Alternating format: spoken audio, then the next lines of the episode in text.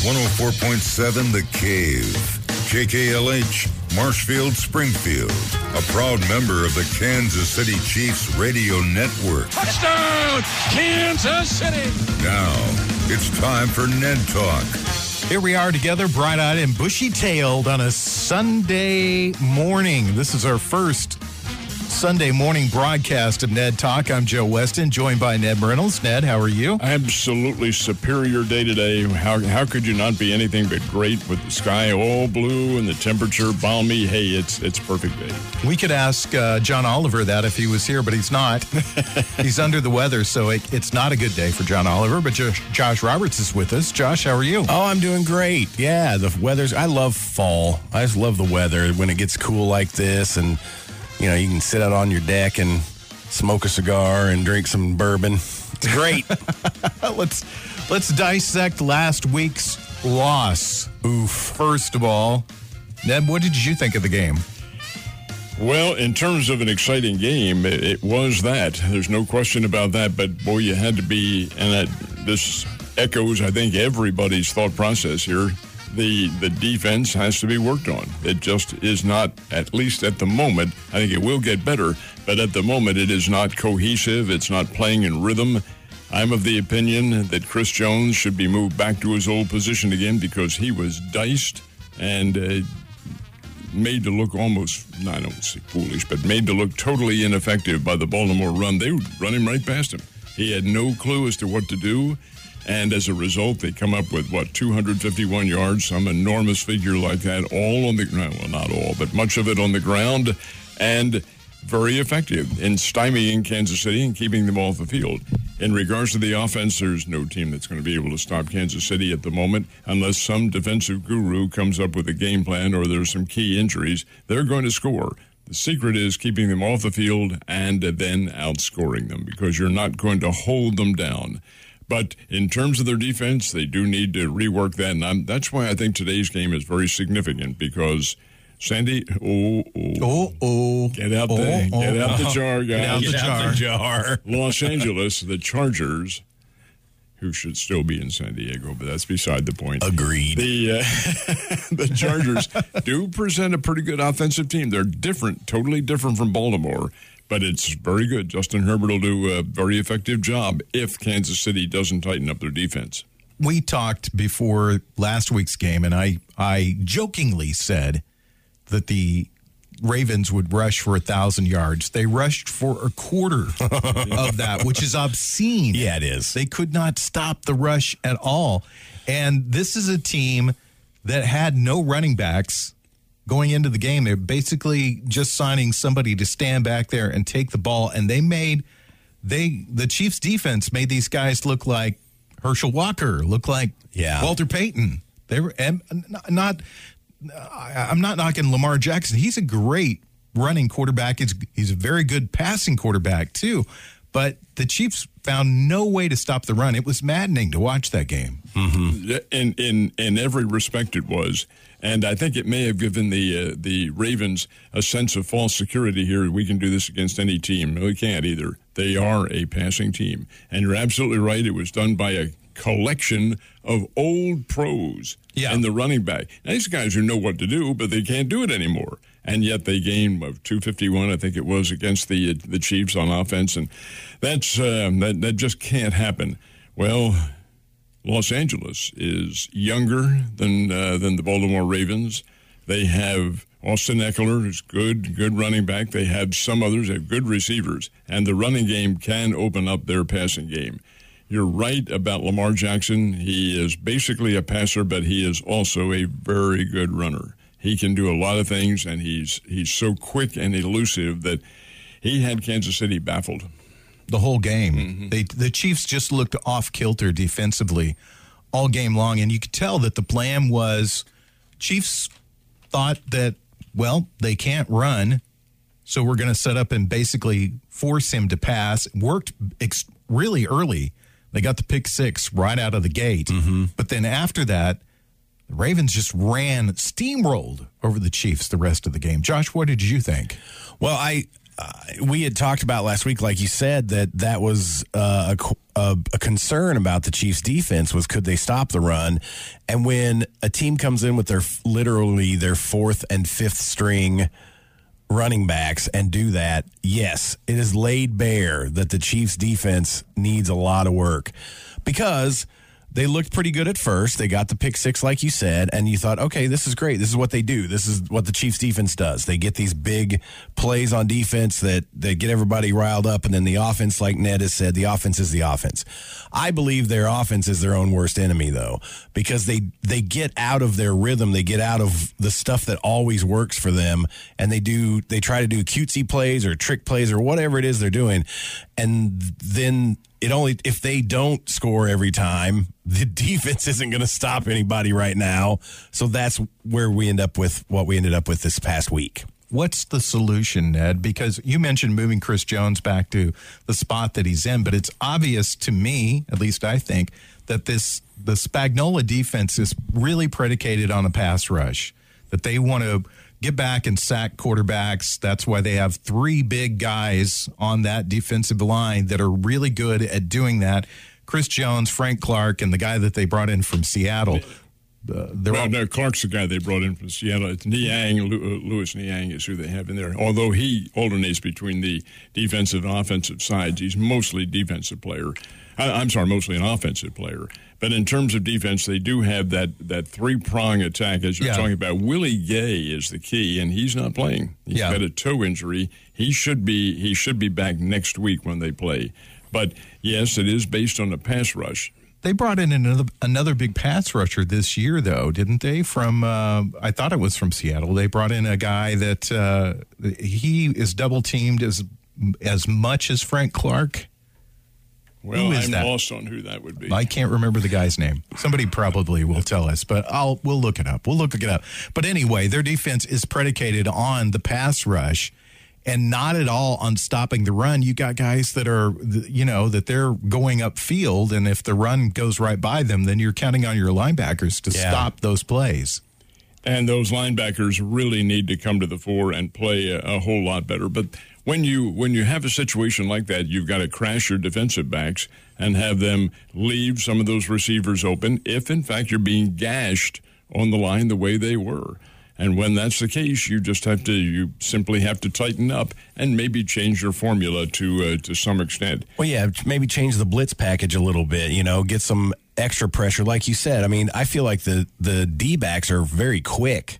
Well, they are for the Chiefs, so I think they could do some weird disguised blitzing maybe that would throw off somebody's running game. But yeah, they there's they've got to they've got to tighten it up. Those guys on the line have got to stop the run.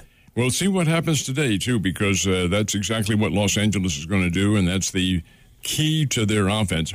But over and above that, Herbert is a very good passer. Had a big week last week against the Dallas Cowboys. He can do some things. Did you find that guy you were looking for? I am looking right now. We'll well, you've got is, Noddy who has. This is a, riveting radio, by the way.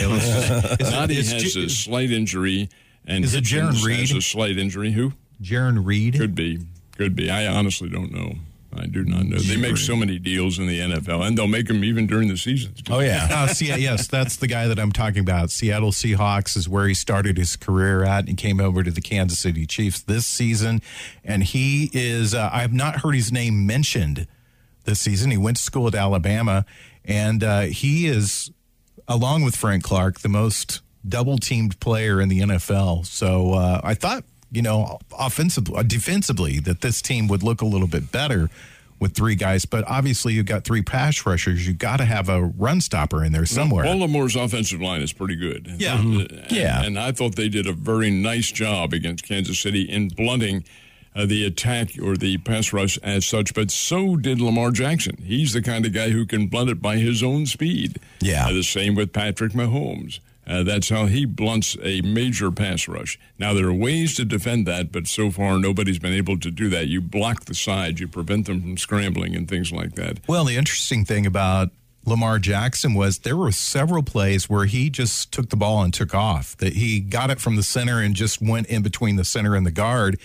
And the pass rush was coming on either side of him, and so the middle of the field basically just op- opened up for him. and they took full advantage of that. Full advantage. That's that's called reading your defense and making adjustments and calling signals at the line of scrimmage, changing things, change ups.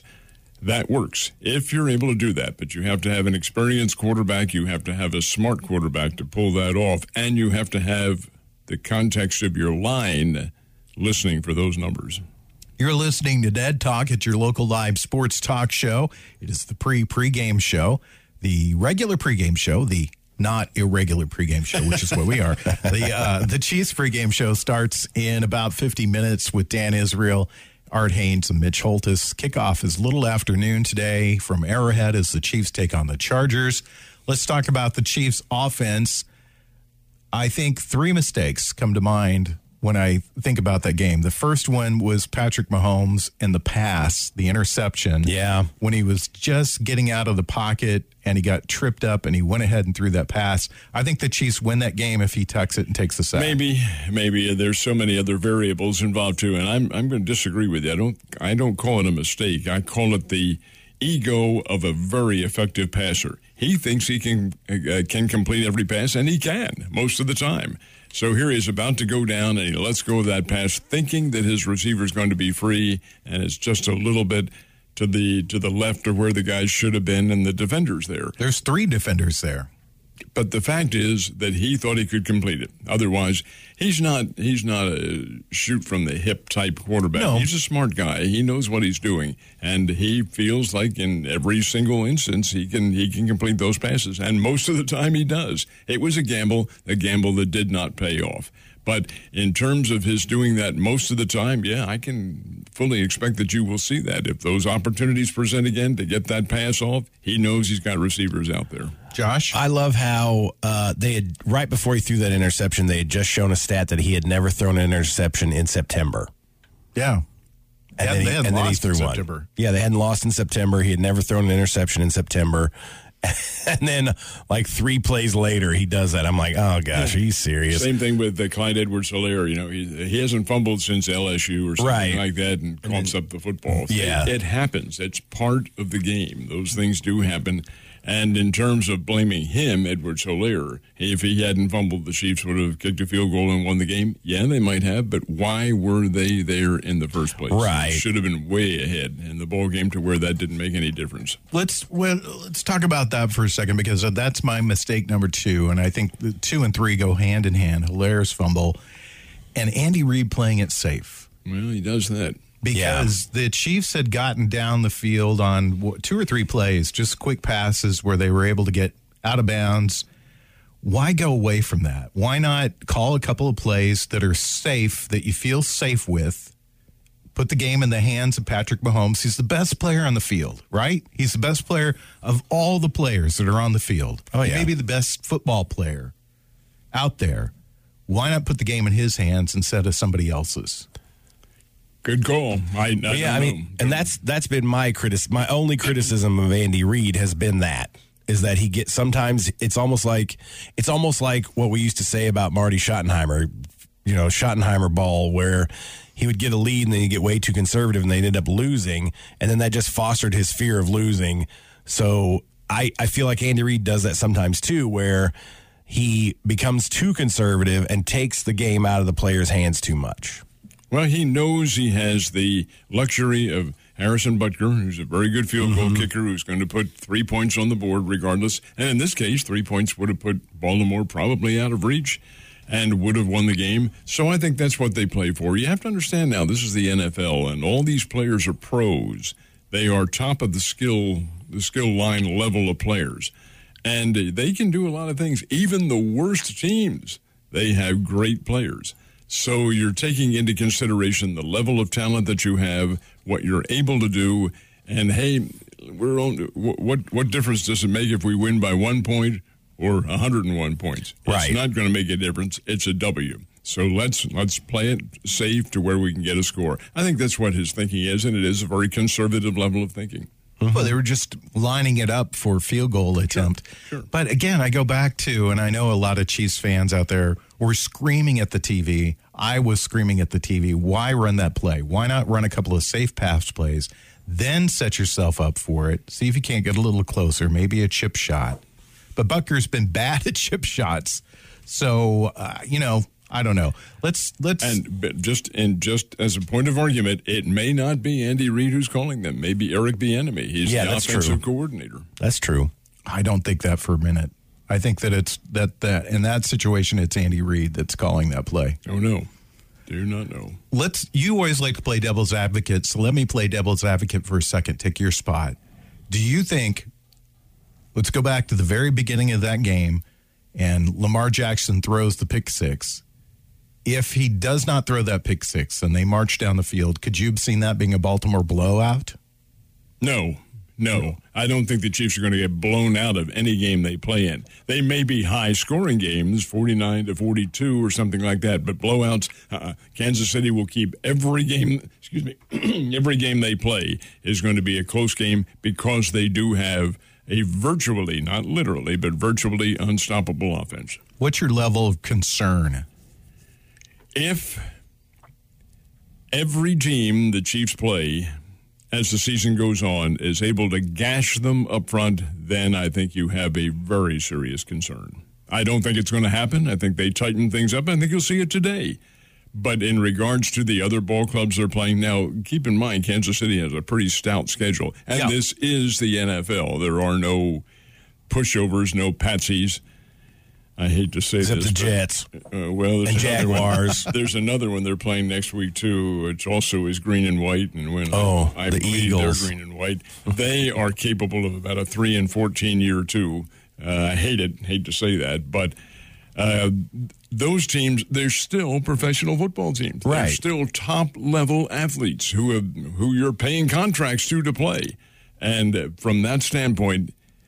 I think the NFL is correct with their philosophical approach that anything can happen on a given Sunday. Yeah, okay. How about given Monday or given Thursday or something? Right. Given Tuesday, Wednesday in the near future. What's your what's your concern, Josh? Well, I am concerned if if teams can run on them like that, that they are going to have to score every time their offense has the ball. And like I said a minute ago, I feel like sometimes they're their worst enemy because they don't they don't stick with the stuff that works all the time. They're trying to I know they're trying to develop an offense. They're trying to continually develop an offense so that it doesn't get stale and so that people don't figure it all out. But if you can throw a, a three yard slant pass to, to Travis Kelce across the middle and he gets 14 or 15 yards after the catch, why don't you do that every time until they stop it? Because you've got enough weapons that there's somebody that could get you a positive yardage on every play, it seems. And I feel like they get away from it and get out of their own rhythm sometimes. So that's what worries me. I think my biggest concern in watching that game is the still the lack of the third choice for uh, for the Chiefs as far as that goes. Mecole Hardman has not quite stepped up yet. Byron Pringle not quite stepped up yet. Yeah. Uh, they they're they're not really using uh, Clyde Edwards Helaire that much as a wide receiver or as a as a catching a pass out of the backfield. So you got two choices there. It's going to be Kelce or Tyreek Hill, and th- those guys are virtually unstoppable. You're going to they're going to get a play in at least every game, and Travis Kelce I think is unstoppable. But the Chiefs have to have to fill that third spot for them, and and Sammy Watkins had a good game against them. Had a really good game. So I think maybe the Chiefs miss Sammy Watkins a little bit, other Too than bad. his injuries. The way it is. That's uh, Sammy Watkins was a weapon in their offense for the time that he was in there, and it was not all that much when you consider the scheme of things. Yeah.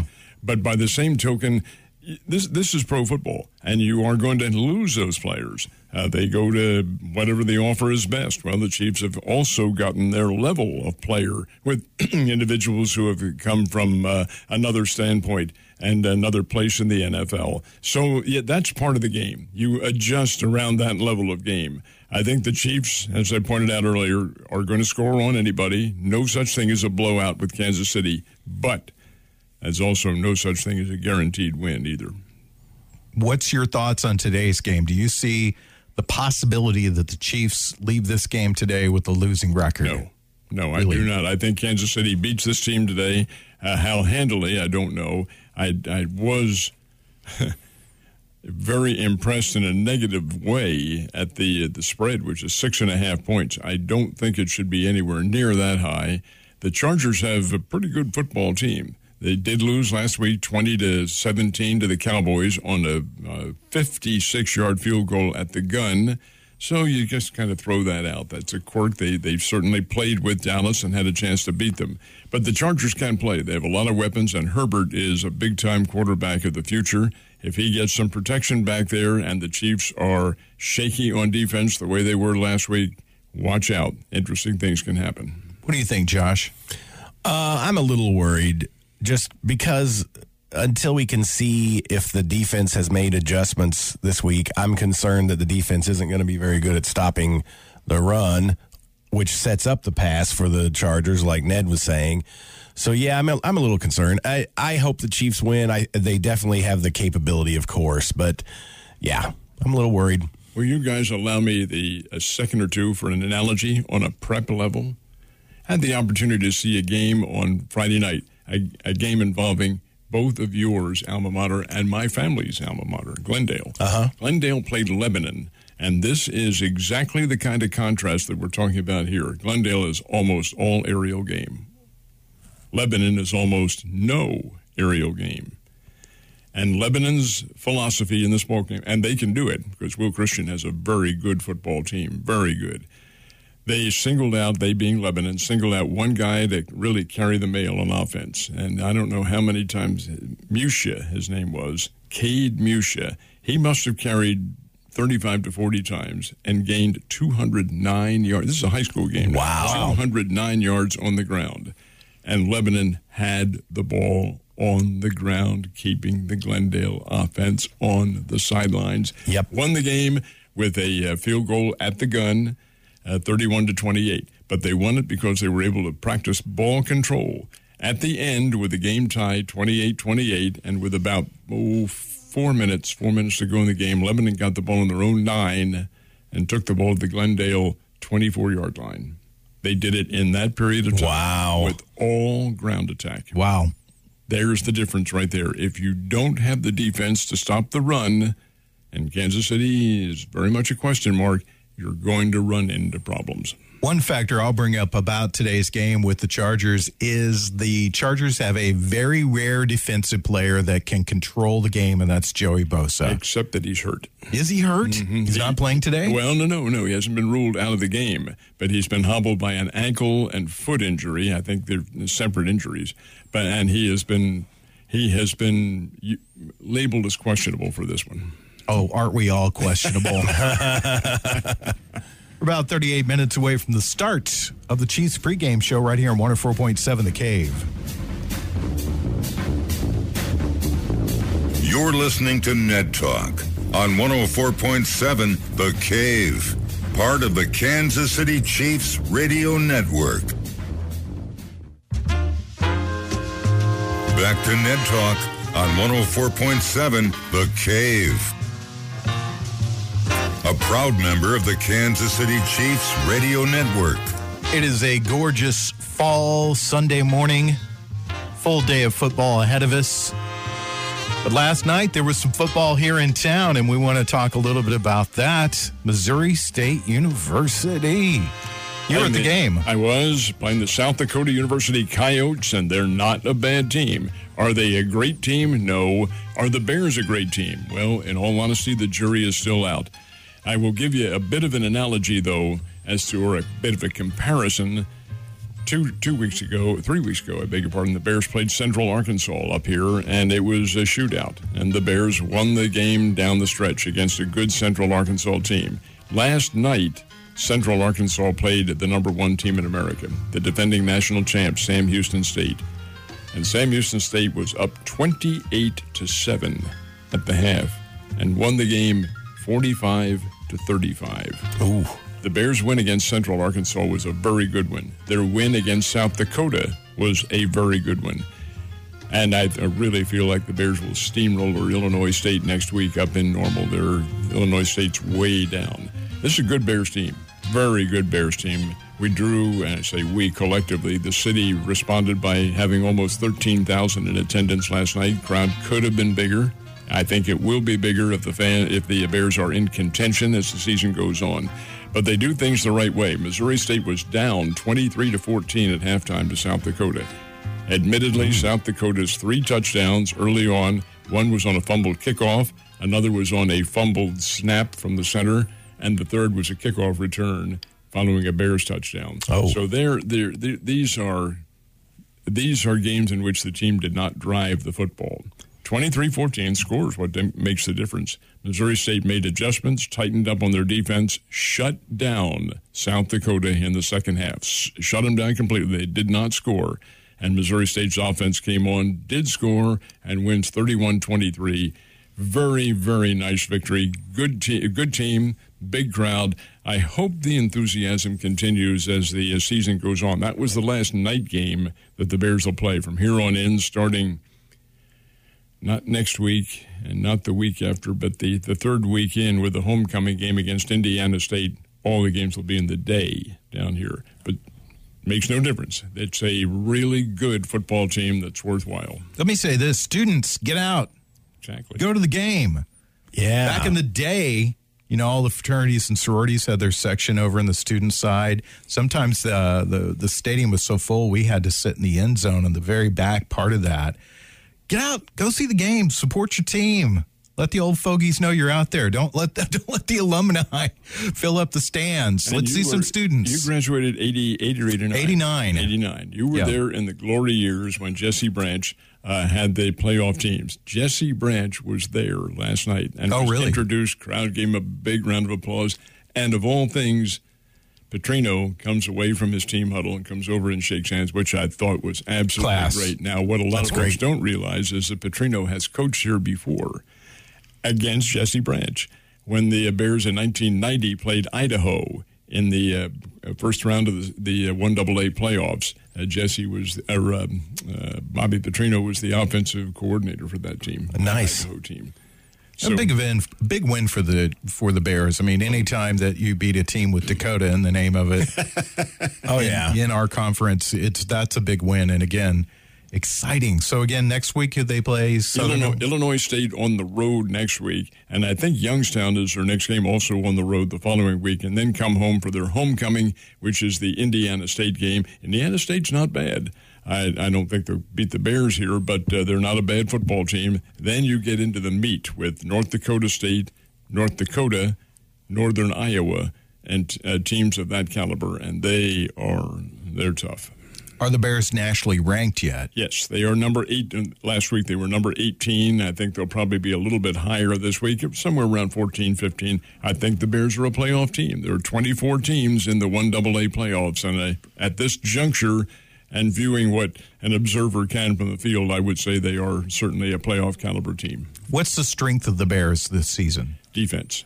They play a lot better defense. Now you say, wait a minute. They gave up 23 points in the first half. How can you play defense? Not a bogus 23, but a shaky 23 by South Dakota Yeah. because they came on big plays and they were the uh, result of turnovers. So those things can happen. That's that's part of football. But on uh, as far as a team driving the ball on them, niet did not happen. Transfer quarterback, how's he doing? He's a very good quarterback. His name is Jason Shelley. He's a kid who has a lot of acumen uh, as a quarterback. He knows what he's doing. Of course, this is his third college he's played. Utah, Pac 12 team, Utah State, which is Mountain West, and now Missouri State. He's quarterbacked at all three. So he knows what he's doing. He got the starting call uh, in the Bears game against uh, uh, Oklahoma State and has been the starting call, but he got it for a reason. I thought this is this is classic Bobby Petrino and his understanding of football. He said, "Hey, this kid quarterbacked at Utah. He's played in games at the Coliseum in Los Angeles, played Southern Cal, UCLA, Arizona, Oregon. He's played these games. He knows what it's like to play before a big crowd. And there was a big crowd at Oklahoma State. Saw what happened. Bears played him close and almost beat him. Oh, yeah. Well, I'm excited. As an alumni, it's good to see football back. People talking about Missouri State football and the excitement that surrounds it, and it's good for the community too. so get out and see the Bears play. Super, super for the Yeah. community, and it's been It's been a bear in hibernation here the last several years, and that's totally unfair because it is a good program. And what many of football uh, alleged football fans in this town don't realize, one double A, it is a hybrid division. I admit, but one double A is just a fraction of a step below one A, and the difference is the bench. You don't bring in the quality players from the bench that the the Sure, uh, you don't have the depth, For instance, yeah. in Alabama, uh, their second, third, and fourth string players they could play for almost any other team going. Right. One double A teams do not have that luxury, but they can play. Their first units out there, absolutely, they can play on an even scale. Do you think the uh, national media, the national schools have started to pay attention to Coach Petrino again and, starting to look and say, yeah, it's a guy that could help our program? There's some factors along the line. I think he likes it here. I don't know Mr. Petrino very well. I've met him, but uh, don't don't know him. But I do think he likes it here. This is, folks, this is a, a very blessed area that we live in, and it's not to be taken for granted. It has an awful lot to offer. And Mr. Petrino is also younger than I am by a lot, but he's still 60 years old. Does he have the motivation to move on? Well, if somebody's dangling a big paycheck in front of you, you Yeah. never know what the motivation might be. So it's it's really hard to say.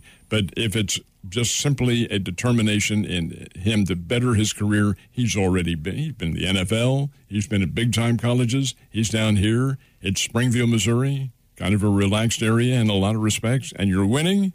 You're toast of the town. There's a lot to be considered, guys. It's true. Very, very true. We're 25 minutes away from the start of the pregame show with Mitch Holthus, Art Hains, and Dan Israel. Stick around for that. Till then, you got us, Ned You're Talk. listening to Ned Talk on 104.7 The Cave, part of the Kansas City Chiefs radio network. Back to Ned Talk on 104.7 The Cave, a proud member of the Kansas City Chiefs radio network. We're getting set for some football this afternoon. Kickoff is at noon. Pregame is at 11 o'clock. Let's talk baseball, though, because it's big. big news around here. We, uh, honestly, I, the Cardinals are like, I don't know what to c- compare the Cardinals to. They just keep coming back from the dead, and uh, they're alive and ticking right now. There is no 15 question. straight. This is uh, an unprecedented situation, and quite literally, that is the case. This hasn't happened in many decades. The 16 in a row, which is what they're going uh, for this afternoon at Wrigley Field, is what hasn't been touched since uh, way back in the uh, 20th century, somewhere along the line. So it is it is really a great streak of baseball, and you're wondering why? How in the world? Wh- why is this happening? Well, it's a perfect storm. A perfect storm for the Cardinals. Who are they playing? Uh, I'm going to get some grief for this. But, guys, the National League Central Division is arguably the worst in baseball. By Yeah. worst, I'm talking about the weakest. And that's where most, if not all their games. Wait a minute, they played the Dodgers. They did, and they split with them. Well, that's good. the Padres, Padres are in shambles. New York Mets are in shambles. The fact of the matter remains that this team, the Cardinals, have come together against some of the weaker opposition. That is not meant to denigrate what they have done because they've come from behind in these games.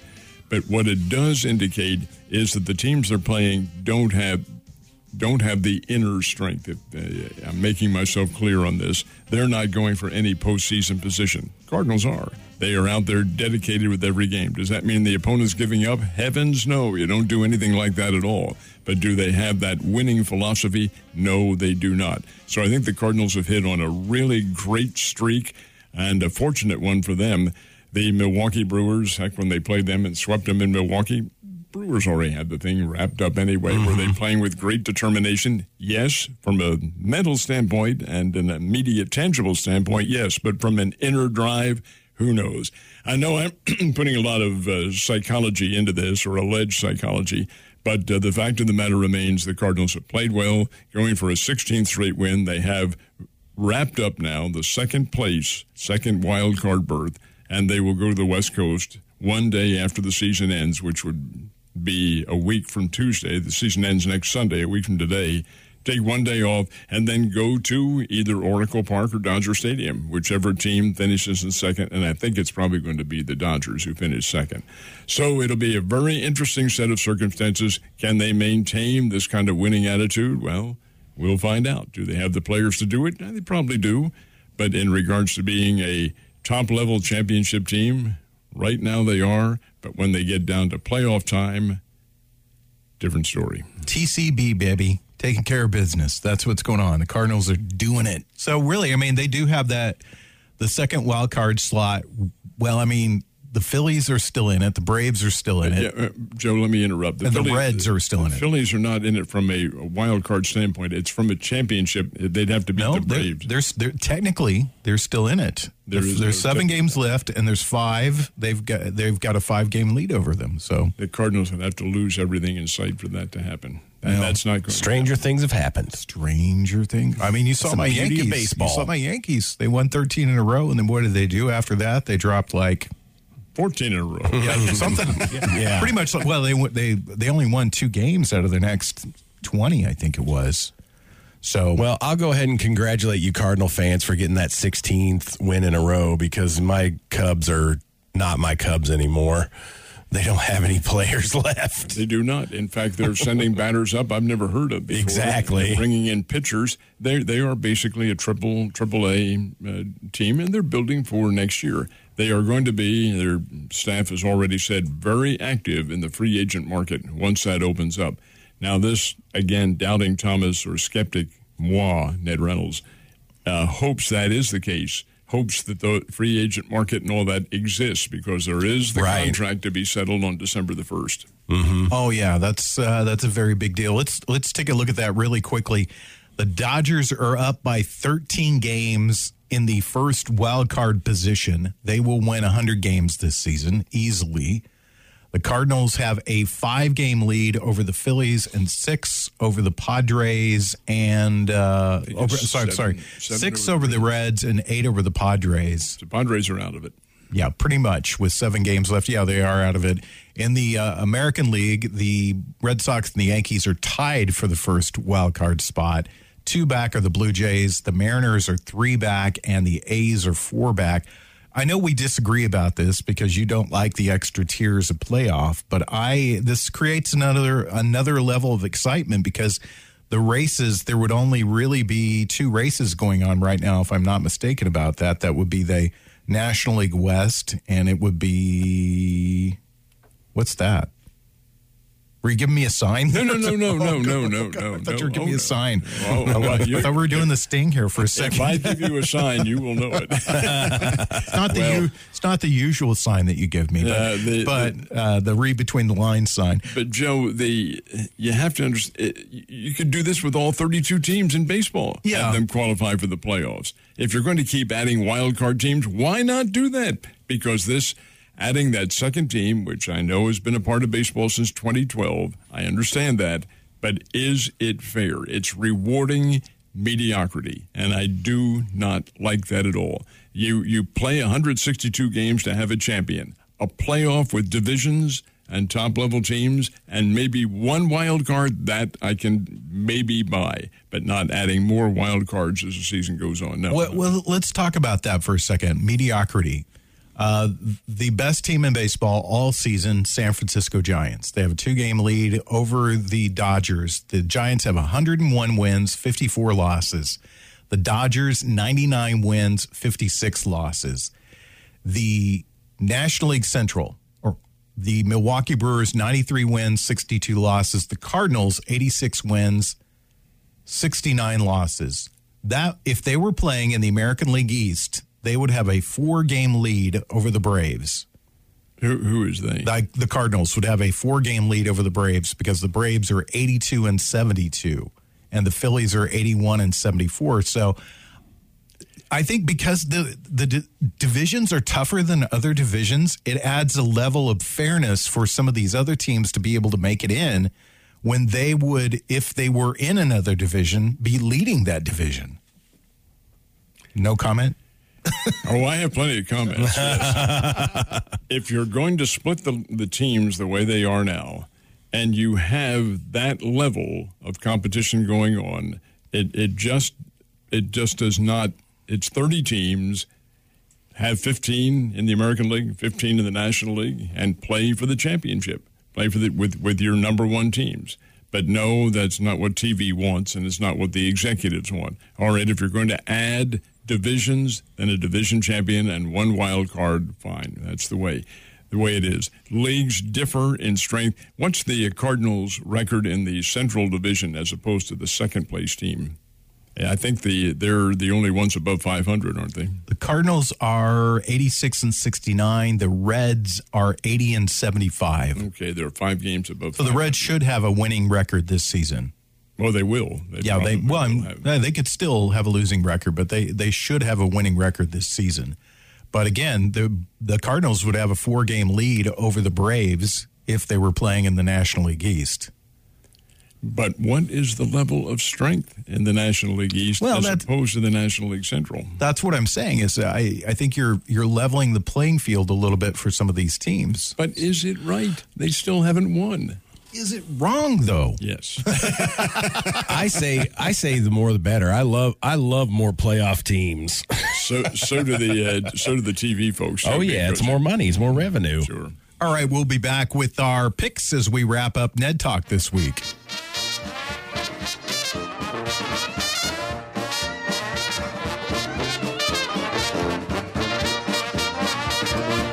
You're listening to Ned Talk on 104.7 The Cave, part of the Kansas City Chiefs radio network. Join your home for the Kansas City Chiefs. Today, the Chiefs face off with AFC rivals, the LA Chargers. Pre-game coverage starts at 10 a.m. with Ned Talk. Touchdown! Kansas City! Brought to you by Fazoli's, My Dentist, Watson Metal Masters, Chevy Dealers of the Ozarks, Sturdy Real Estate, and Queen City Motors. You're listening to the home of the Kansas City Chiefs, 104.7 The Cave. Back to Ned Talk on 104.7 The Cave. A proud member of the Kansas City Chiefs radio network. Just a few minutes from the start of the pregame show, the Chiefs get set to take on the Los Angeles slash San Diego Chargers. Should be a good game this afternoon. Kickoff is at noon. Beautiful, beautiful fall day. Let's uh, talk about our player of the week. It's brought to you by Morrison, Webster, and Carlton. Ned, player of the week for the uh, for the Chiefs doesn't necessarily have to be a Chiefs player. Nope. You can All be right. whatever you want to be. Player you can pick a baseball player if you if you want to. Uh, we'll, we'll, give it to Lamar Jackson because I think he really propelled Baltimore to that victory. It, not that he did the whole thing on himself, but he was certainly instrumental in guiding the attack, which gained 251 yards on the ground against the Chiefs. So I give my vote to uh, Lamar Jackson. What do you think, Josh? Are we going for last week or this week? Last week. Oh man, a lot of confusion on this. Travis Kelce. Yeah, I would go Travis Kelce. He had a really solid game. Yeah. He always has a solid game, doesn't he? The guy's almost unstoppable, like you said. Let's talk about our picks for this week. The Los Angeles Chargers and the Chiefs. Ned, who you got? I think the Chargers come in and play a solid football game, but I don't think they have enough personnel. They certainly won't be able to stop Kansas City's offense. So I do look for a relatively high scoring game. I'm going to going to take the Chiefs to win this one at, in the neighborhood of a 31 to 31 to 24. I'll give Kansas City the win over the Chargers. What do you think, Josh? I think it's going to be a high scoring game with very little defense. I'm going to say 42 to 40 Chiefs. Wow. Okay, so you guys know that I've been picking against the Chiefs hoping to help the yeah. Chiefs win because I'm such I'm such a bad prognosticator that I've been picking against the Chiefs. So uh, that obviously has not worked. The Chiefs lost last week, and uh, yeah, some, you were right. I, I was right. Um, so, but I don't want to be right. So, my new method for picking, uh, I figured this is the best way for me to go. Is I'm going to pick game other games, and I'm going to pick games that have been played. So I pick the Carolina Panthers to beat the Houston Texans, twenty-four to nine. Oh man, you were spot on with that i pick. Right. So I, I'm now officially two and one on the season, and you guys are one and one on the season. So that's that's how I'm doing this now. I think I I hopefully won't make anybody angry by doing it this way. Positivity through negativity. Exactly. Now, now, hey, straighten me out on this. How on earth does that work? That can't Well, be. I mean, it, it's, it completely works. I used to, there was, when I was a kid, I used to bet this guy that I, uh, my dad worked with, and I would pick games that they would show on ESPN really late at night. And then, you know, they would rebroadcast them later, and I would pick those games and, and pick the win because I was a devious little fart. That's Here- awesome. Here is the way. Here's the way it works. When I was a kid growing up, you know, you were all superstitious, and you want your favorite team to win. Watching a baseball game with the Phillies. One day, my dad sitting there with me, and there's a fly in there. Snap that fly. Dad said, "Shouldn't have done that because the Phils will lose today. You shouldn't have killed that fly." And sure enough, they lost. Oh, Therefore, the world is afflicted with flies. That's hilarious. Get set. The pregame show starts in just a minute. If you missed out, check us out as a podcast.